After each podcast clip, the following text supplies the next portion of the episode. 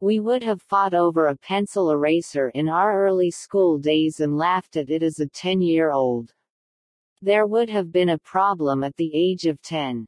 We would have laughed about it when we were 15. We may be going through some problems currently, but for sure we will laugh about it five years from now. Bhagavad Gita says yesterday was good, today is good, and tomorrow will be good.